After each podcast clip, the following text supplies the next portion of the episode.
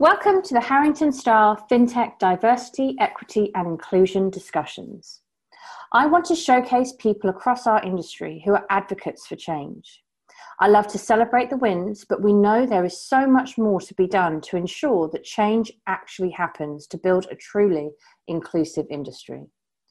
In these diversity, equity, and inclusion discussions, I have a number of series the humans of fintech, the talent surgery, the maternity and paternity stories, and the longest running of all, the Women of Fintech podcast series. I do lots of work to drive change campaigns across our industry to increase inclusion within the workplace. So please contact me to see how we can partner together. You can contact me through LinkedIn or on my email, nadia.edwards-d at harringtonstar.com. In the meantime, enjoy the show.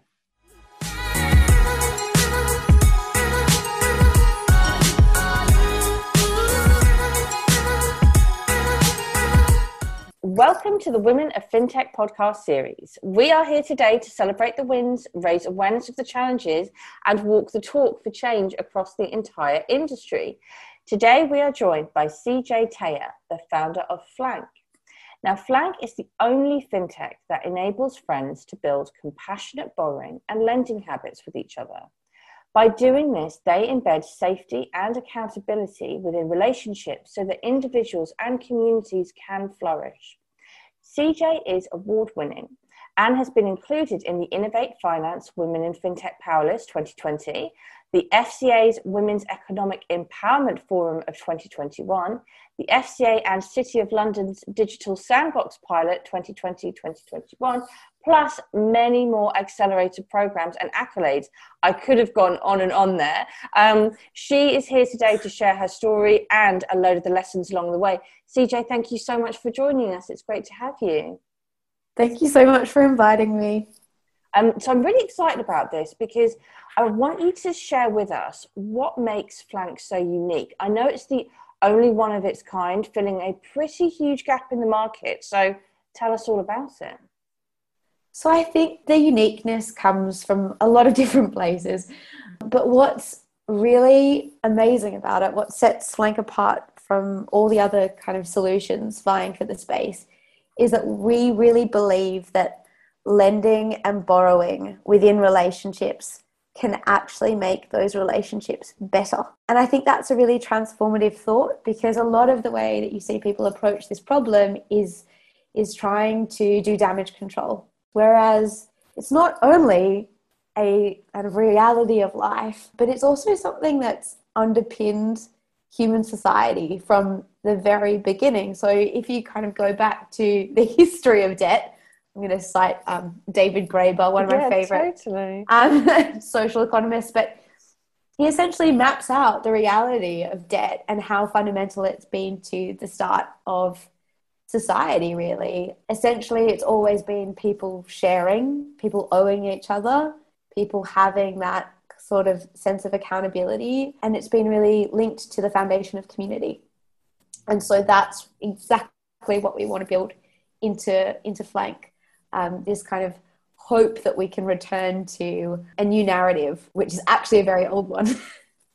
And I love the sound of that. And I think it's just it's so important to remind us, like, let's go back to understand like what what what where did society begin? Like what what did we associate debt with, borrowing with? What did it allow us to do? Because I think what we associate it with now is very different to that back then. Now, tell us about exactly what, what this means for you day in, day out. You're the founder of Flank. You're making um, some huge changes in our perception. You're you're helping the community what what is it really like day in day out?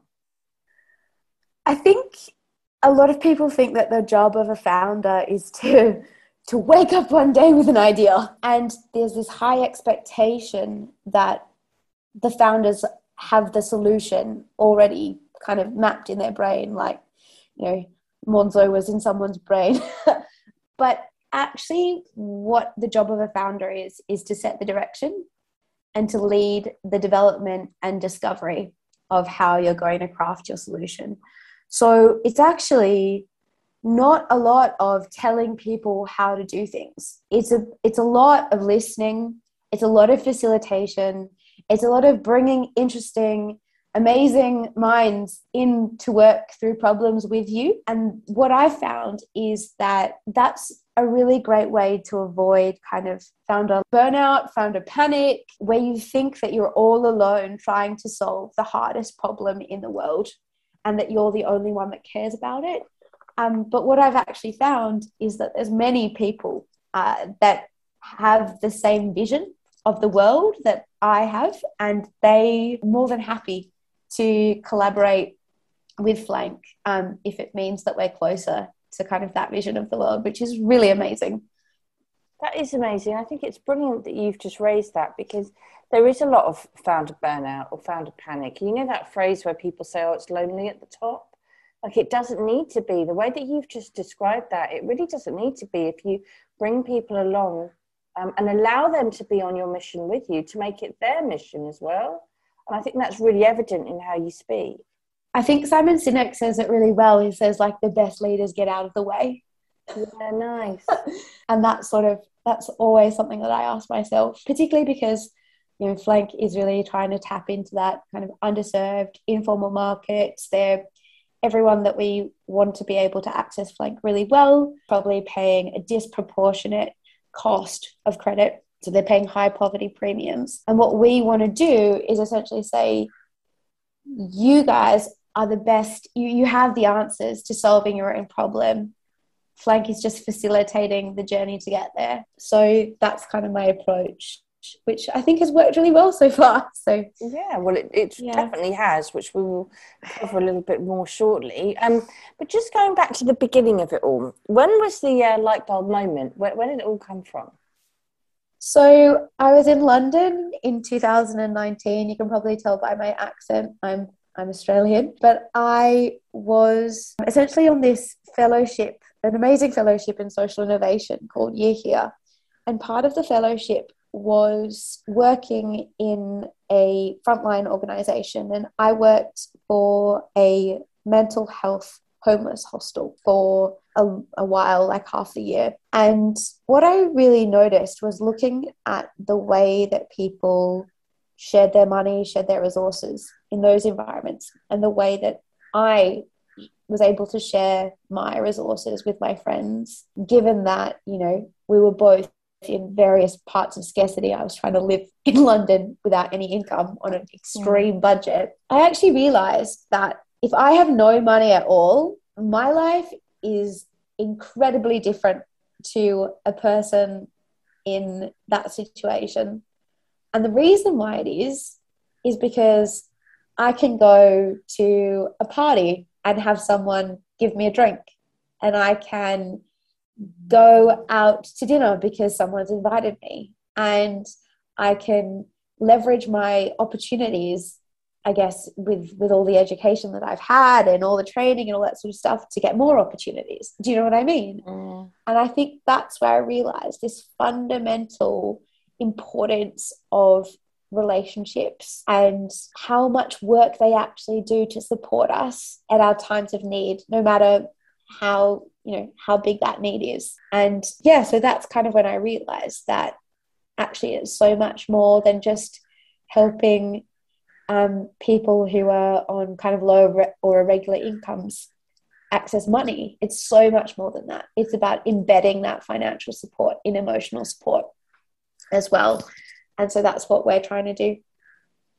such a big purpose, isn't it? And it's great to hear all the successes that that are now you know knocking at your door. So tell us a little bit about a little bit about the growth and the challenges along the way because i think whenever we we talk to companies such as yourself and founders such as yourself we talk about the mission we talk about you know what you've achieved and i think it's so important that we hear a bit about that challenge along the way because it wasn't just 2019 yesterday and now it's 2021 and whoa, you've made it. You know, there's a lot that happened in between for you to make sure that you've got to the point that you've got to. Um, so it'd be great to hear that.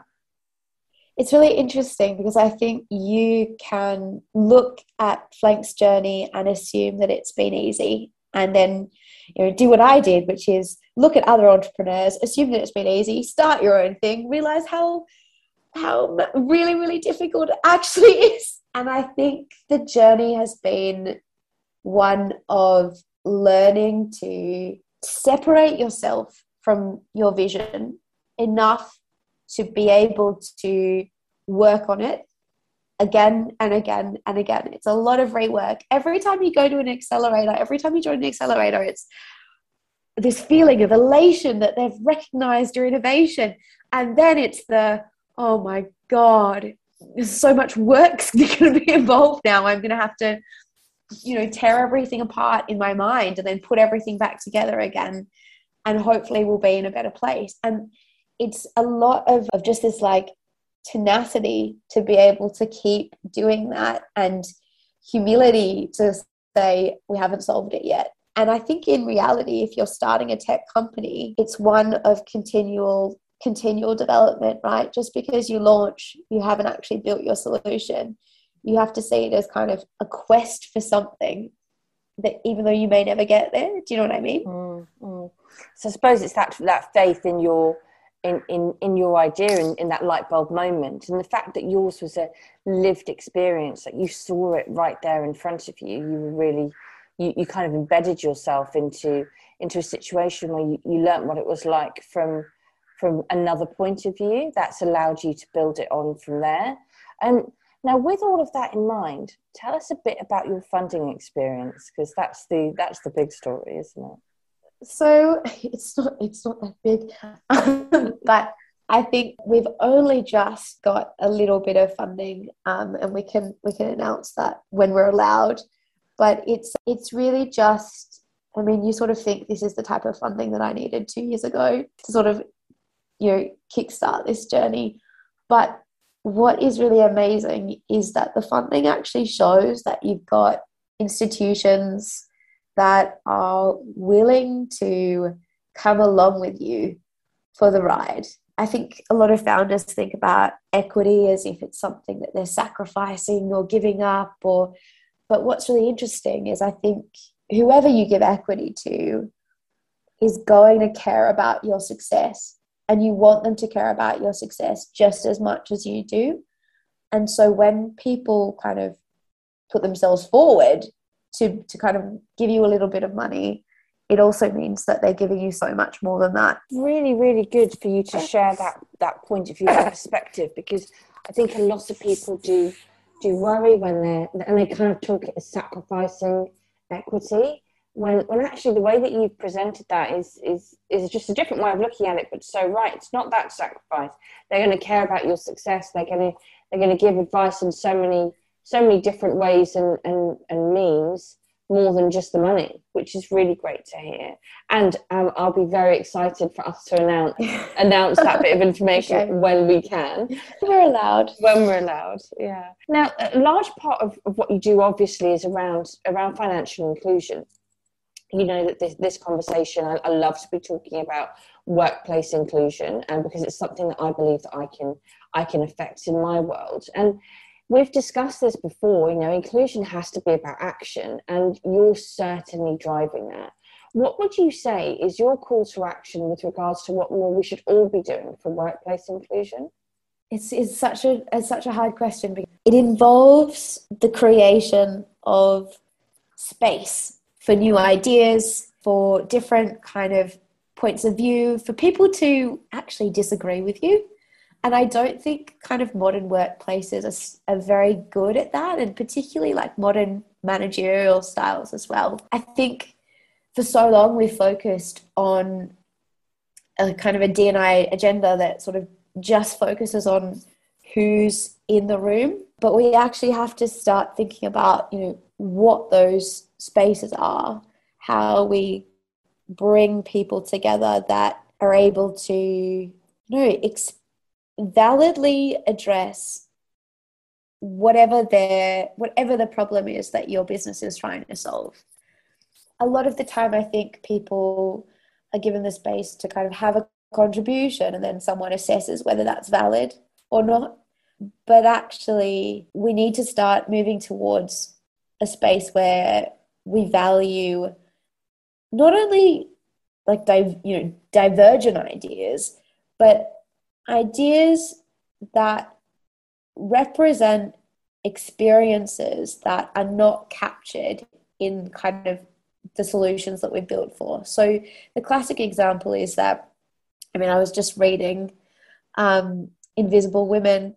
Um, a classic example is that where you don't have women on your team, you forget really, really sensible things that all of society needs. So, for example, there was a really funny example where in some of the disaster relief projects, the teams were only made up of men. And so when they were building new houses, they actually forgot to build kitchens with it's just such like stuff like that where you actually don't know what your blind spots are if you're not bringing people in that have very very different perspectives from you and it's just such a kind of a shame if if you are I'd say recruiting for homogeneity rather than being able to to deal with like to deal with a meeting where people disagree.